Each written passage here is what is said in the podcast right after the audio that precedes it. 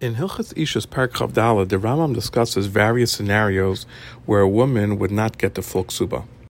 In this perek, essentially, there are five different categories of people that have different halachas depending on which category they fit in. The first category is talking about someone who marries an aylonis, a woman who cannot have children, or someone who married someone who is a chayav lav, someone that they're not allowed to marry, but is in the category of chayav lavin. Those people, if she married them, then they're themselves split into two groups. One is that he knew that they were assur to get married, and one is if he didn't. If the husband knew that it's assur for them to get married, so then in the event that they get divorced, the woman would get her tzoyin barzel back. Tzoyin barzel of those property that's remained the same, that she keeps the principal, but the husband gets the valuation that goes higher or lower from it. The losses to him and the profits to him. She would not, however, get the nichsi malug. Additionally, she would get the ikar ksuba, which means the main baseline amount of the ksuba, and she would also get any additional thing that was added to the ksuba, and she would also get all the conditions that are in the ksuba, and she also takes away all the extra profit that's being made now, and she gets to keep it from her properties. The Rambam continues and says, though, if he did not realize that these people were someone that he was not allowed to marry, so then, if Kate and Nixie Tzayin Barzal got lost or damaged in some way, she would not be able to get them back from the husband, but she would be able to get back the Nixie Malug. She also doesn't have the baseline of the ksuba, but she gets anything that's an additional to the ksuba. And she also loses the conditions of the ksuba, and she doesn't get the extra profit that's made on the properties.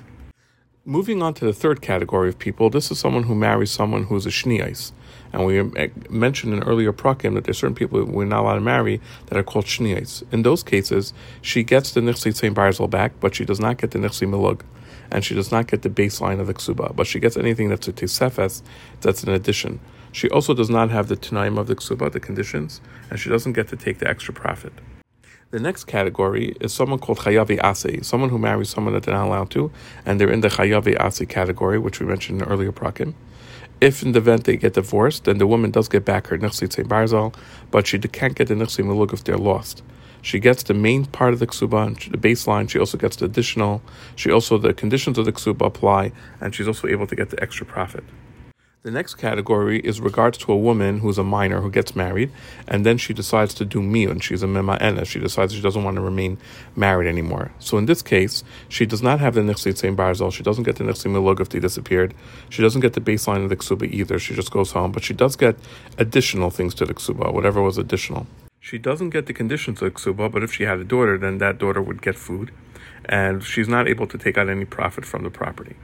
The Rambam continues and says, in the final category is someone who was mazanis, someone who had illicit relations under during marriage, then this woman, she would not get anything. She wouldn't have the baseline ksuba, she wouldn't have the additional things to ksuba, she wouldn't have the conditions of ksuba, she wouldn't get back the nixi tzein bars or nixi muluk that were lost, and she wouldn't get any of the property, the profits of the property.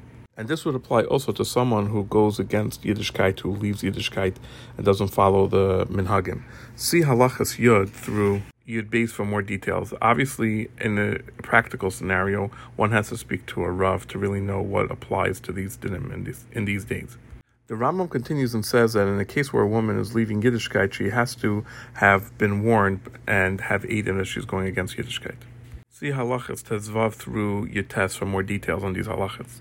The Rambam continues and says that if a man says to his wife in front of two Adim, do not go and seclude yourself in a room with this and this person, and she went into that into a room with that person in front of Adim, and she waited the amount of time that's considered the time that she could become tame, then she is assur to her husband until she drinks the water of a saita. The Rambam concludes that in today's day and age, age since there's no waters of saita, she would be assur to him forever and he would be obligated to divorce her and to give her a ksuba. But if she admitted that she spent time with this person in private, then she would go out and not have any ksuba.